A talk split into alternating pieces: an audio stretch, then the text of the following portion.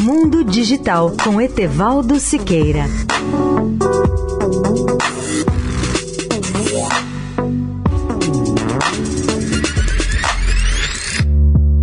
Olá, ouvintes da Eldorado. Embora Elon Musk se considere uma pessoa moderada, seus tweets convencem seus seguidores do contrário.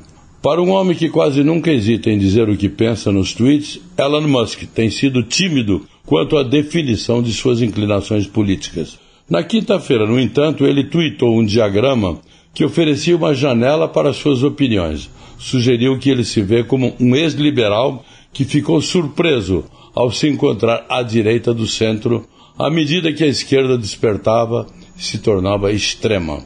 O tweet serviu como um reconhecimento de uma realidade que ficou evidente na reação pública à tentativa de Musk de comprar o Twitter, um esforço que ele classificou como uma cruzada pela liberdade de expressão. A direita política nos Estados Unidos está perplexa com a perspectiva, enquanto a esquerda oscila entre apreensiva e em pânico.